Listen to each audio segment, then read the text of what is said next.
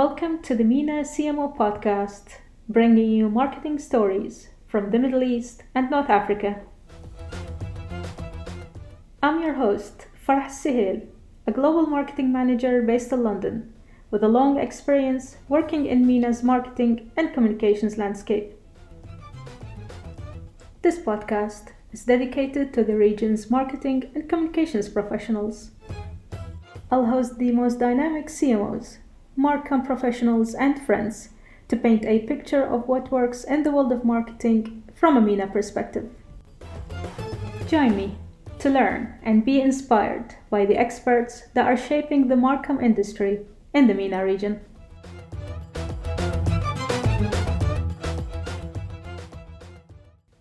My guest is Akanksha Goel, the founder and managing director of Socialize, one of the first and the largest social media agencies in Dubai.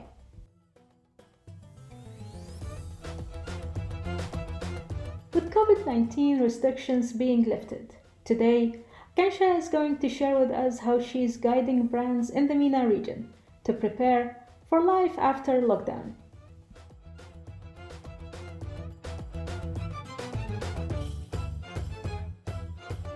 Hi A K, how are you? I'm good, Farah. I'm glad to finally be speaking with you. Same here, same here. This is a uh, special episode. Uh, I'm delighted to have you on board um, because today we are going to talk about how brands in MENA can actually prepare for life uh, after lockdown. Um, I can't believe we finally, uh, finally seeing some light at the end of the tunnel. Um, as you know, lockdowns and restrictions are slowly being uh, lifted in many countries around the world. Um, but actually, a lot has happened and a lot has changed in the last uh, three months. And the question is, um, how can brands leverage this? And how can they build a long-term vision to prepare for their uh, future success? Um, so again, very delighted to be doing this episode with you. I'd love to hear all your insights and all the work here that you are doing with your clients in order to prepare ahead. I'd like to start with uh, perhaps looking at consumers first. Uh, psychology researchers say that it takes roughly sixty days for a new behavior uh, to become a habit and to become automatic. Mm-hmm. And we've been in lockdown for roughly ninety days now. So, uh, and we know we have been seeing um, content consumption patterns changing, buying uh, behaviors changing. What uh, what has been the most striking for you, especially in the MENA region? So, you know, I think what has been interesting, you know, about the lockdown, and you talk about, you know, the consumer psychology and um, how long it takes for things to become uh, become habits. And I think that's really the key here for brands, that they start to get out of lockdown and think about, you know, how, what is the best way in which they can engage consumers. What we're seeing is that many of the behaviors that, you know, emerged in lockdown are still with us, you know, in other markets, and we can expect the same uh, in the U A E or across the MENA region. And whether out of necessity or choice, you know, people's activities, from the way they shop, from what they shop, from, uh, you know, how they like to entertain themselves or how they like to work, you know, a lot of it has moved online. And at the moment, you know, what we're seeing across the majority of the other markets that have come out of lockdown is that they remain there, the behavior. And the MENA region is an interesting region because over the last ten years, the, the growth of internet penetration across the MENA region has been faster than anywhere else in the world. So the global average of, you know, of internet penetration growth over a ten-year period sits at around three hundred percent, whereas the MENA region is double that. And that's because we are such a young region, you know, mm-hmm. so we've got fifty percent of the population here is under the age of thirty. So we're a young region, we're digitally savvy, we're constantly connected. So the fact that we're going online more is no surprise, you know, for the MENA region, because we were already quite a connected region. But it's been interesting to see, you know, how some of those behaviors have received a bit of a boost with the lockdown. You know, there's a joke that uh, going around WhatsApp that COVID has done more, more for digital transformation than the internet. And across this region, what we're seeing is not only a rise of digital, but we're seeing a rise of social. And then within social, we're seeing a rise of certain platforms, you know, what people are using to entertain themselves. We're also seeing a rise of this thirst for information. And that's probably the first one that I want to talk about, because I think it's quite interesting to see that, you know, with people, more and more people searching for vi- searching about the virus, right? So in the U A E, for example, we saw a big peak for the number of people searching for the virus in Feb and March. It is now starting to come down a little bit. Yeah. So it's a bit of a, you know, mountain curve. And looking at what people are searching for really gives you a sense of having a finger on the pulse of the nation. You know, what are people interested in? And you see that people are searching for information, and they're they're flocking to the traditional media spaces and the traditional media platforms to gain this information. So Gulf News, for example, which is the prominent, um, you know, U A E national newspaper brand, has doubled its traffic over March and April, doubled. That is something that has never happened for the brand. And we've gone from around the monthly traffic or the daily traffic has gone from around sixteen million to forty-four million. Wow. overnight, overnight. And that's, you know, that's been interesting to see, because you also look at, you know, what are some of the authors and influencers that are leading the conversation around COVID in different markets, whether it's Saudi or Egypt or U A E. In Saudi, for example, the most influential authors right now, when we do listening exercises, are Saudi News fifty.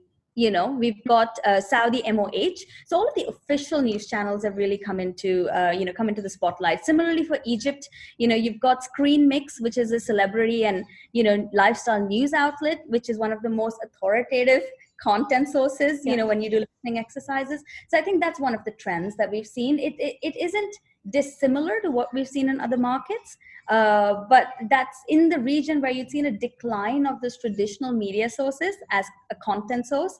It's interesting to see them revitalized, you know, as a result of COVID. And I wonder how that will change brands or advertisers' behaviors in where they invest. And we don't know, you know, the answer to that. It's, we're not recommending our brands to invest in, um, you know, now Gulf News or, for example, Khaleej Times as new platforms advertising. But that leaves a question for, you know, for a question for us as agencies, question for advertisers, that as we see consumer behavior changing, some of it almost is uh, different from what we've been used to. Will we put our money where our mouth is? You know, the data is there. It tells us there's a certain trend.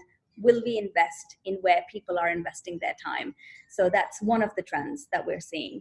Um, one of the other things that we're seeing, obviously, is a rise of digital, right? And when, when I mean a rise of digital, it's a rise of technology as a way to manage life, technology not just as a source of entertainment, technology not just as a source of connecting with people, but technology as a way to manage isolation and use it to connect, to learn, play. And this is something we'll see people continue to do.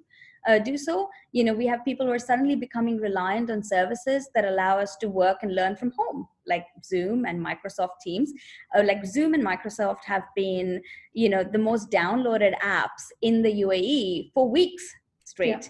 In March, every, twice actually, yeah. You know, every single week they were on the top, and you start to see that, you know, spread, or you start to see that across other areas of life where you're now starting to do everything on apps, from online shopping, which we know, but to finding a doctor. So, for example, you know, what we saw in we saw in China was, you know, healthcare platforms like Ping A Good Doctor, which is telemedicine, you know, was growing nine hundred percent from yeah. December to Jan. And then similarly, you have MENA brands, like really the, you know, the leading brands within the category, who jumped onto this trend, who understand how consumers are changing their behavior, and who are now creating products and solutions to cater to this new behavior. So an example here is MediClinic. which is, you know, the largest network of private hospitals, you know, across the region. And MediClinic has launched a telemedicine, you know, platform during COVID, which allows people to still meet doctors, but via the internet. And there's, you know, been a lot of P R around it. And I think it's a fantastic move by a brilliant brand who's taken that move to change their business model a little bit to cater to consumers. When you look at your clients, what were the... the your advice, because I would imagine that uh, for uh, campaigns they take a long time in preparation, and maybe by the time you wanted to launch the campaign in April, started mm-hmm. working on it already, and maybe in Jan pandemic happened. So how did you advise uh, your brand on changing the strategy, changing the messaging? How did that process go? How did the clients uh, respond? Wow, that's also, you know, that's also a great question. And um Um, you know, before I give you, you know, before I give you the answer and tell you about a client of ours that, um, you know, we did a very interesting campaign for, which did so well, which was received very well because it was so true to, you know, this new world that we live in. I'll talk a little bit about the fact that, you know, the way we see across countries, you have, for example, New Zealand that is now coronavirus free. Mm-hmm. How much of that can be attributed to its leadership? And the decisions that the leadership took, you know, you know, she was she was quick, she was firm, she took the decisions when, you know, they needed to be taken, and they're now in, you know, out of lockdown all free. We saw similar things with our brands, where different brands in the same category are going to come out of this lockdown very differently. And a lot of it, I think, credit needs to go to the leaders who are running these brands. And one such brand is Switz, Saudi Master Baker. So they're a large F M C G brand, you know, based out of Saudi. Um, one of their, you know, brands is called, Saudi Master Baker's brand is called Switz, which is the sambusa, mm-hmm. you know, the there is sambusa wraps and the spring roll, uh, sambusa patti, spring roll, uh, puff pastry, uh, you know, uh, sheets and such. And Ramadan is a big time of the year for them, right? So Ramadan is when majority of their sales happen. Ramadan is the biggest campaign of the year that we, you know, do for them. Their C E O, you know, came to us in the beginning of March, and mind you, beginning of March is the time when we were still trying, we were still trying to ask the question of what is actually going on. Mm-hmm. And, you know, he gave me a call and he said, you know, Akanksha, hi, how are you? Should we chat? And I said to him, oh yes, Adil, I know you wanted to have a conversation around the gaming insights in the region. Also very forward thinking, wanted to know about gaming. He said, uh, no, no, I don't want to talk about gaming. I said, oh, okay. So what would you like to talk about? And he said, I'd like to talk about, Akanksha, what's going on around us, COVID. And I said, oh, right. Yes, let's meet and talk. And I remember that was the last person I met before I went into lockdown, because we had to go into lockdown. It was even before we went into lockdown. And I was afraid that this was a brand leader who was going to come talk to us about how his budgets had been cut, because that was happening all around, you know, all around us. But he came in and he, he, start off the conversation by saying, firstly, this is not about budgets, because, you know, if anything, we're not cutting budgets in digital. We're going to invest more in digital because people are spending time online. I'm here to have a chat with you to get some perspective, because perspective is in short supply. So I'd like to know what you're seeing, what you're hearing about what's happening around us, because I'm quite depressed because of what's happening around us. And I said, what do you think is happening around us? And he said, this is going to be the most monumental thing that we have seen in our generation. He's like, this is going to change us. This is going to change people. And he said, this is going to touch each one of us in a way that we haven't realized. And it's going to be the biggest crisis of our time. And I looked at him naively, Farah, and I said, uh, well, what about the financial crisis, you know, of two thousand eight? Because I was like, how can it be that yeah. big? Back then he knew. And, you know, there are some visionaries, right, amongst us, and he's one of them, because a crisis doesn't make character, it only reveals character. And, you know, I have seen that with the brands and with the marketeers who lead these brands. And because he had this visionary sort of, you know, the world is changing and it's not going to be over anytime soon, it allowed us to then, for me to go back to my team and say, you know, we need to consider the fact that by the time Ramadan comes, we might still be in lockdown. And what does Ramadan look like for this region when we're in lockdown? Even the team struggled with that idea. And they said, but yeah. we're already developing the Ramadan campaign. What should we do? I said, well, you develop a plan B as well, because what happens if we're still in lockdown? And I'm so glad that we did, because, you know, good campaigns take time to develop. Nothing happens overnight as much as, you know, the media may show that it does. It takes planning and approvals and all of that. So we started thinking about what does, you know, Ramadan during lockdown look like, and the importance of food, because at a time when people cannot touch each other, at a time when you tell your kids, don't hug your friends, don't hug your grandma, we're not going to go over to someone's house, food is the one thing that connects you. And not only that, you know, the client had said this, you know, he said, moms, right, have such a hard job, because now she's being asked to be a full-time wife, a full-time mom, and a full-time teacher. Being a mom was hard enough. Imagine now they need to be yeah. teachers too. And Switz has always been a brand that is an ally for moms. And we wanted our campaign to really celebrate these everyday heroes, the moms, but do it in a way that really reflected what Ramadan would look like for millions around the region this year. I never thought, Farah, that one day we would be shooting our biggest campaign of the year on Zoom. Yeah. Who would have thought? And we did that. We got a few, you know, we got a few customers together. You know, we did, we shot a Zoom conversation between a daughter and her parents. You know, they were not living together, and her mom sort of taking her through a recipe of how to create samosa to create that connection. And, you know, it's a celebration of mom, and it's a celebration of, you know, Ram- what makes Ramadan Ramadan is the family connections, is the food, is the old age recipes, and, you know, a celebration and an ode to mothers. And I, we were amazed at how How well that video was received, that yeah. film. You know, th- we had people commenting and saying, you know, this brought tears to my eyes. We had others who said, I organized a Zoom call with my parents right away after seeing this video, because just because we're social distancing, it doesn't mean that we don't connect. And that was our Ramadan campaign, and it was featured, uh, you know, across a few media publications as well.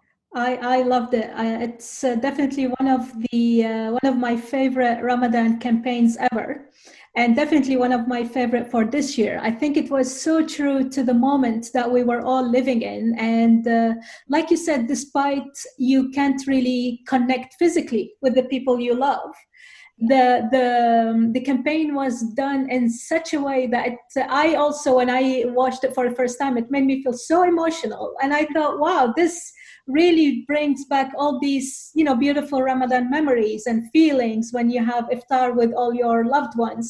So well done. And this was also one of the reasons that I reached out to you, that I, and I wanted to do uh, an episode with you. So, but then how, I'm just, uh, um, to go back to this uh, campaign, how did the kind of brainstorm session go? Like, what was, was it an easy, well, not an easy one, but is it because we were doing more Zoom meetings on Zoom and you were like, why not do it? Is that how it went? Or did it take more time into brainstorming and thinking about how to adjust and how to come up with plan B?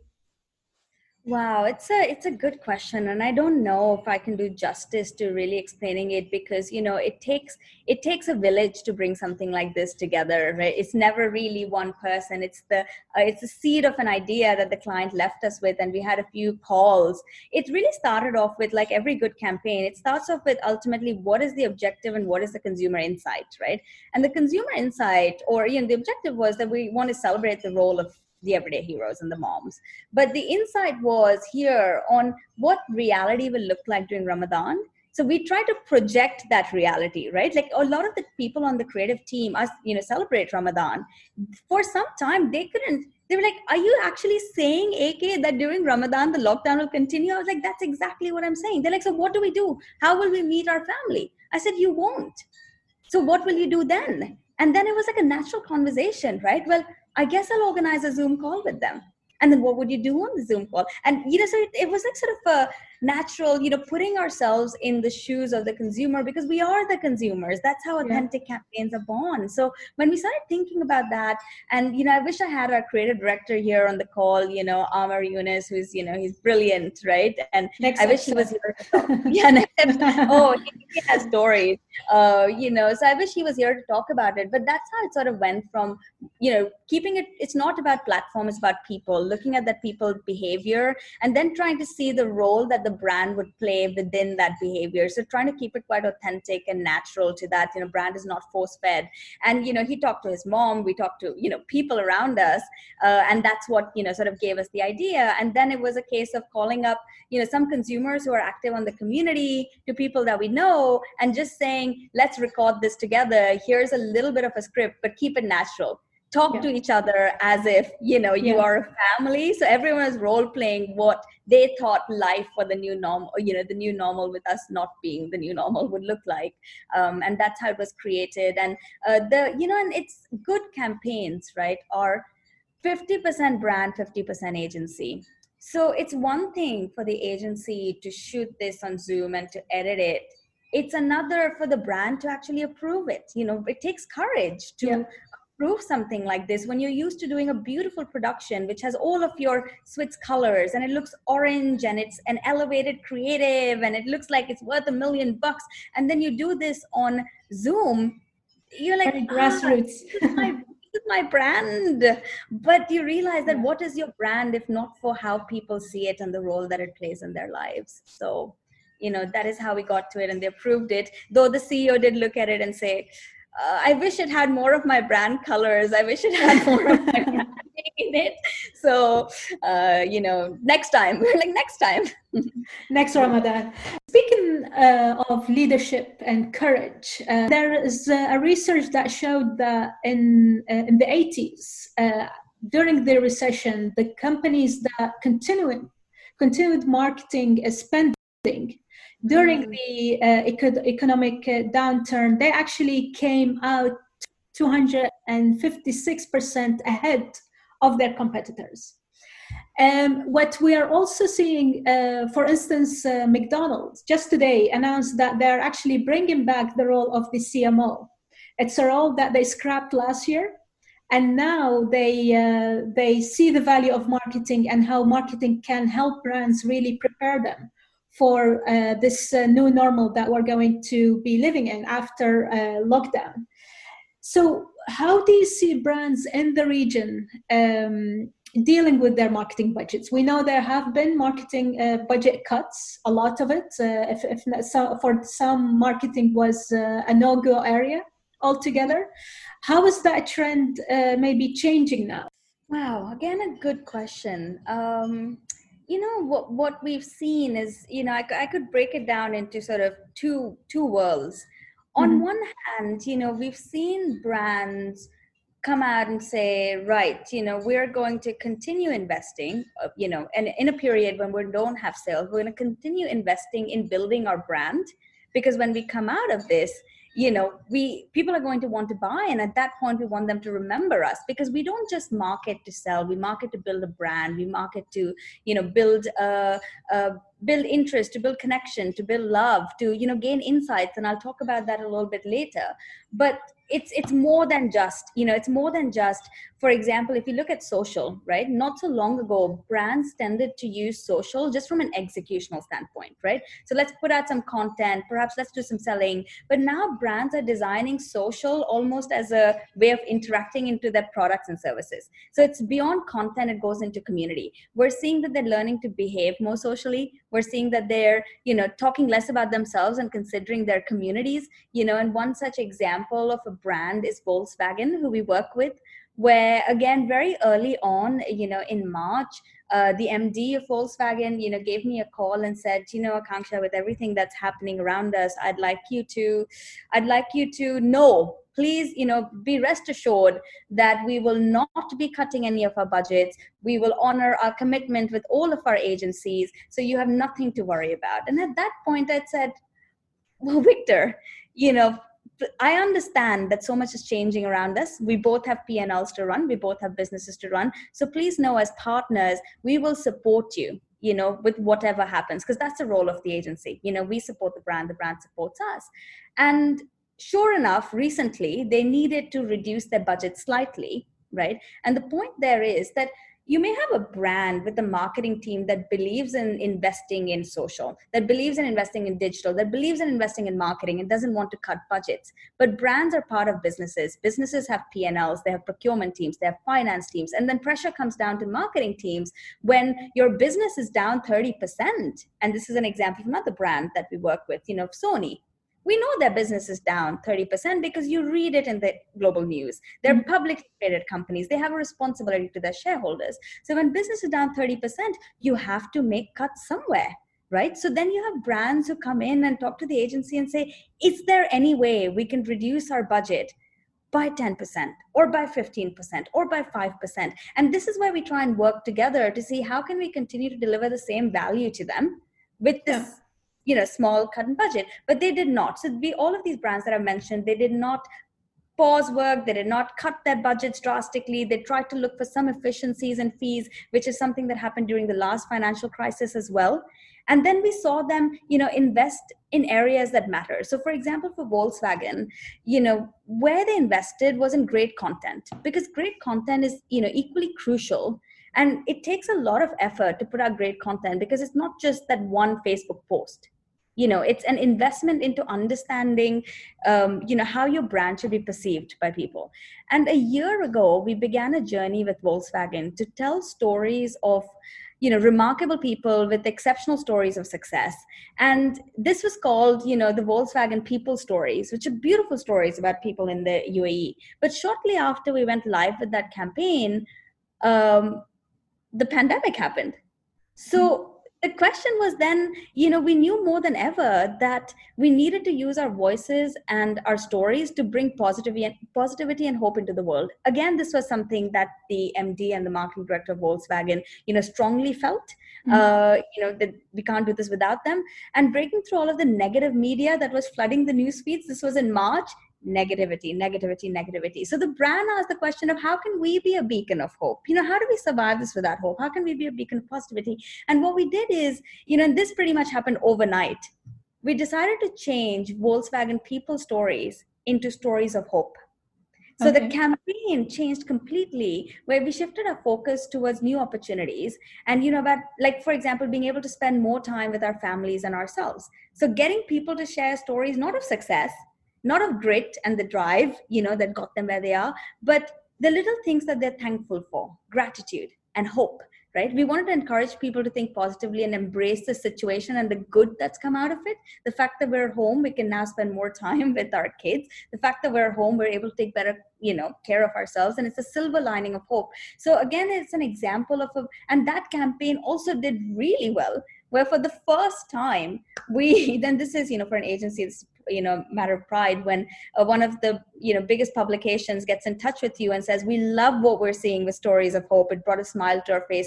Can you please put us in touch with the team that was behind this so we can write a story? Wow. wow. You know, when you don't yeah. reach out to campaign and campaign gets in touch with you, that's, that's great. Media right away. Yeah, it's great. You'd like to talk about uh, people's stories, stories of hope. Great. And then it was covered, you know, again, widely. And it talks about a leadership, because it was a leadership that said, right, you know, this is our role as a brand in this pandemic. How can we be a beacon of hope? Two, they approved us overnight, changing their campaign from People Stories to Stories of Hope. Three, obviously it takes a passionate team, because so much of what we do is labor of, labor of love for our brand. So the team was invested in recreating these stories, and we couldn't shoot these stories. So we had to reach out to the public and get them to shoot stories and send it to us, right? So it was, it was a lot of work. Uh, and then at the same time, the brand didn't pull the investment. They just shifted the investment that they had planned for People Stories and said, we will now put this media investment into these Stories of Hope, even though it does not mention the brand at all. No one is driving in and out of a Volkswagen. There is no mention of Volkswagen, but it was the job to be done by the brand for their consumers. Because someday we will come out of this, and someday people will remember that it was Volkswagen that was, you know, the brand. So that's that's an example of how I think some brands have really stepped up during this uh, time across the region. What is the um, the role of traditional media then in the region? T V specifically, and we know T V uh, uh, viewership is still high uh, in the region compared to maybe other parts of the world. How do you see that changing? How do you see T V actually coping or um, adapting to what has happened in the last three months? You know, I I try not to look at, you know, look at uh, media as a T V versus social, as an mm. outdoor versus digital, as a print versus TikTok, right? Because what is a media? Media is media, right? A media is only as valuable as the amount of time that people are spending on it, on as on the amount of eyeballs that it has. So mm-hmm. for example, you know, when you have an entire generation or entire region that is scrolling through their news feeds, you know, all day, that is where brands need to be seen. So they need to be seen where their consumers are. So I think, you know, I've been asked the question, you know, in the past on, do you think, you know, outdoor will die? Do you think T V will die? Or do you think now as a result of COVID, this will die? And I think it's so tempting to put out these big statements yeah. and say, this is the end of T V. It did die is- for a couple of weeks, maybe, yeah. at the peak yeah. of it. Yeah. yeah, it's very tempting to say that. But, you know, we'd be su- you'd be surprised at just how long it takes for things to actually change. Like, we've all been on those amazing holidays where we have decided that we're going to start eating healthy, we're going to become vegan, we started doing yoga, only to come back home and within three days of being back in the office, you know, we're back to like the chocolates are coming out and such. So things take time to change. And I definitely think that, you know, COVID has been a catalyst for some of uh, people's changing behaviors, you know, where some media platforms now have people spending lesser time on them, or some media, people are spending lesser time with them, and therefore brands are investing lesser in those mediums. Mm-hmm. But T V, I think, yes, we still have, you know, consumers watching T V, right? There are eyeballs on T V. And then you have brands who are investing. But then you start to get into the nuance of what consu- what type of consumer is actually watching T V. Is the is the thirty-year-old, you know, or the thirty-five-year-old young mom, is she watching T V or is she watching Netflix? Or is she scrolling through her mobile phone? So who is watching it? And or all of them at the same time, sometimes. Yeah, multi-screening, absolutely. Yeah. You know, multi-screening in MENA region is higher than anywhere else in the mm. world. So, so then you look at, okay, perhaps there is a segment of the audience that is spending time on T V, and what are the brands that are trying to speak to that audience? So if you're trying to speak to, for example, an older demographic or a demographic in rural Saudi, you know, that isn't... Yeah. multi-screening or just an online, then it makes sense for those brands to be investing in T V. However, if you're a brand that is speaking to the millennials, you know, the Gen Z, then you speak on different platforms. You know, if you're speaking to millennials, you're probably investing on YouTube, on Facebook, on Instagram. If you're speaking to a younger audience, if you're speaking to perhaps, you know, Asians, you know, and this is now trying to get into consumer segmentation, mm-hmm. you may be starting to invest in TikTok, which has come out of nowhere. Right. Yeah. And which is coming from nowhere. And, you know, it, it's taken over. And so brands need to try and keep up. And that's because social is, and, you know, coming back to social, social is not just another media platform where you can put out content and your brand can be seen.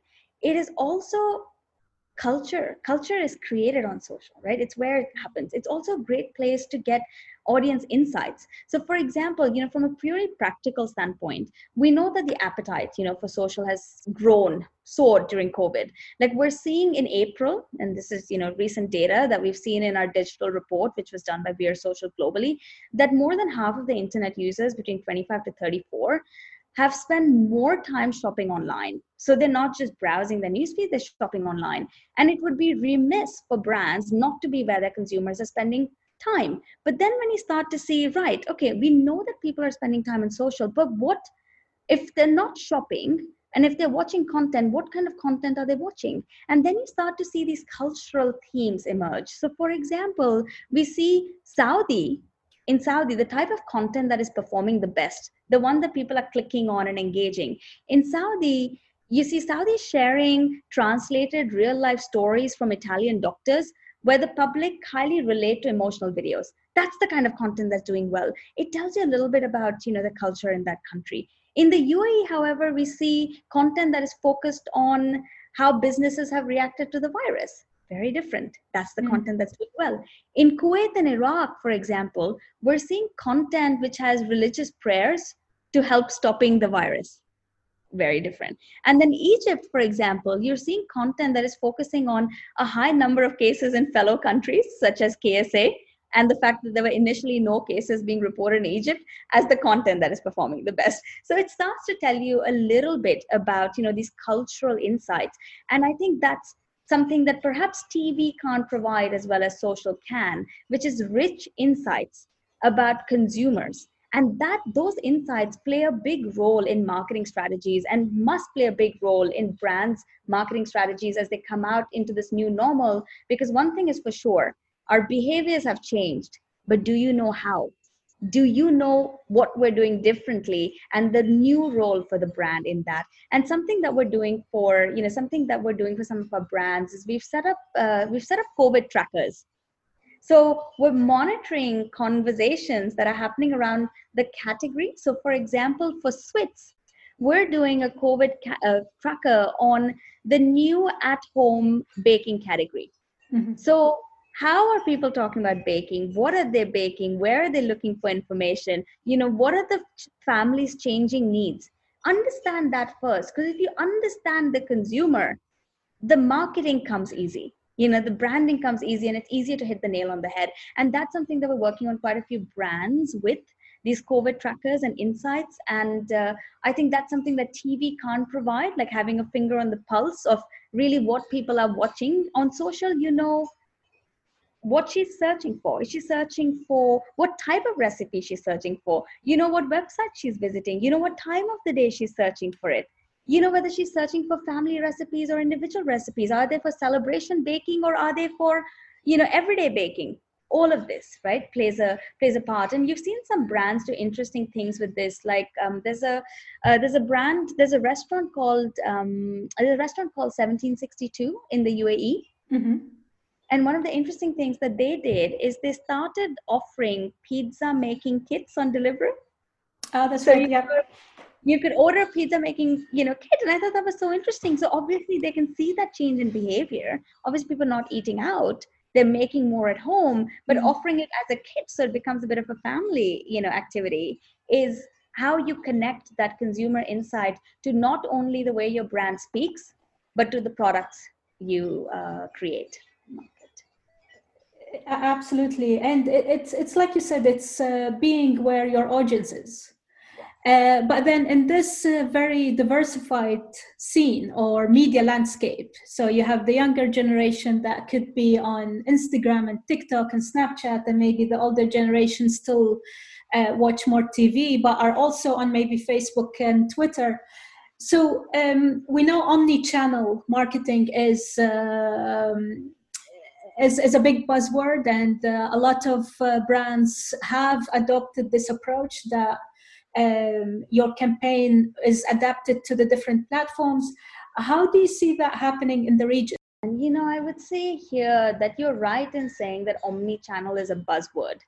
You know, it's a buzzword that I, I wonder if people, you know, forget what it means, because quite simply, you know, having an omni-channel strategy is about being where your consumers are.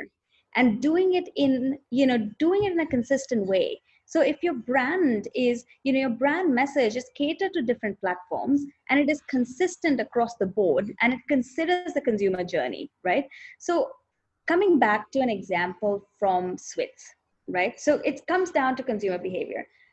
On a YouTube, for example, you've got that Zoom video, you know, you've got the link to the film that was published for Ramadan. But then if you look at, you know, what people are doing on Instagram, for example, and keeping the consistency of the message that we're here to celebrate the role of the everyday homemaker, you know, and we're here to add value to her life. If you then keep that consistent message and look at what people are doing on Instagram, people are watching live videos. Mm-hmm. Women are cooking at home. And what we did was we started doing live cooking sessions.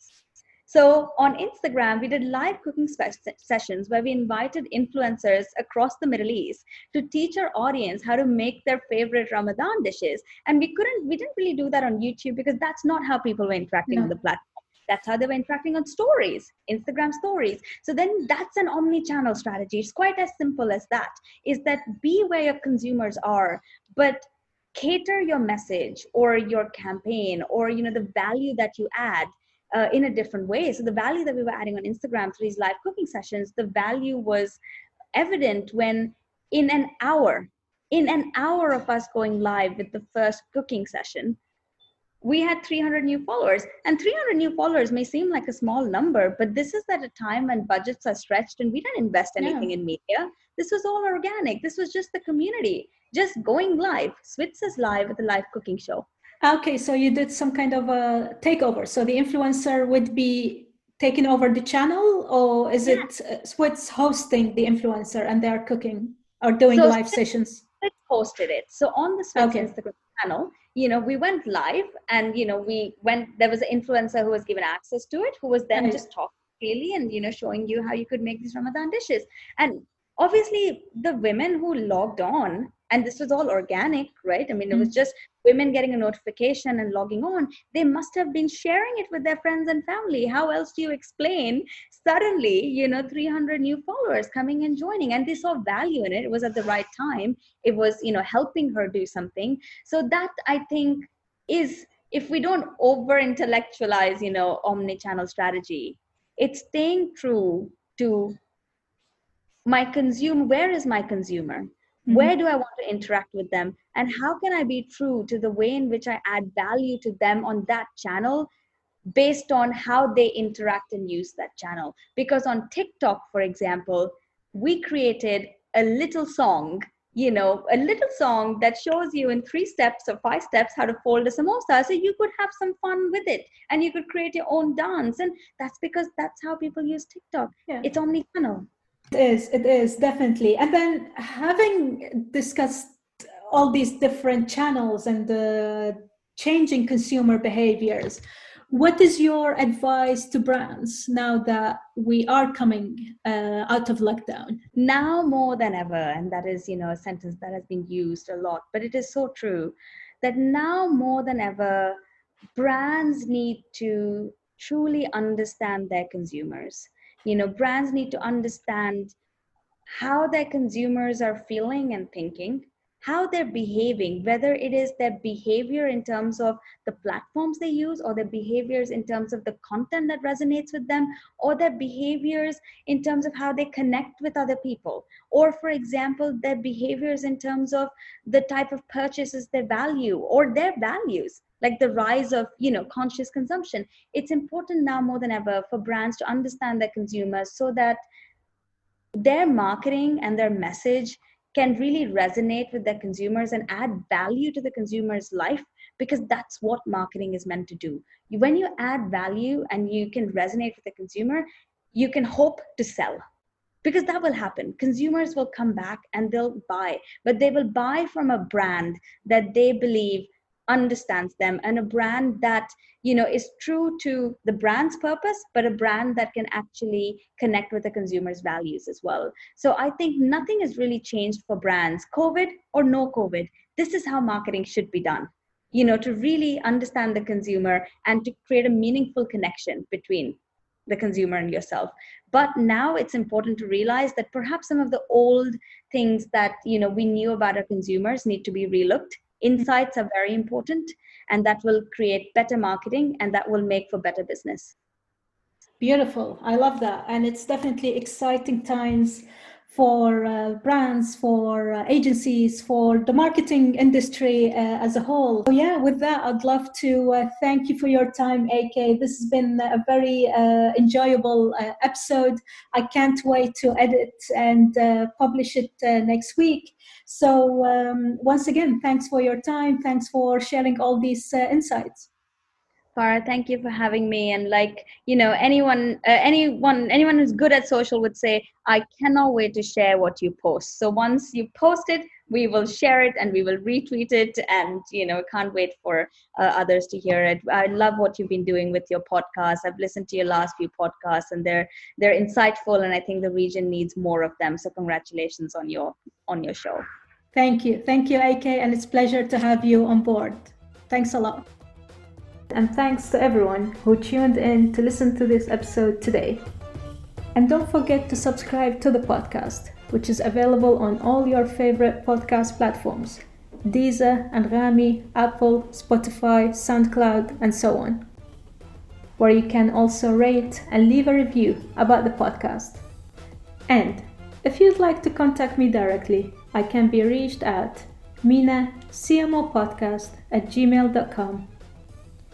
Stay safe and keep healthy, and see you on the next episode of the MENA C M O podcast.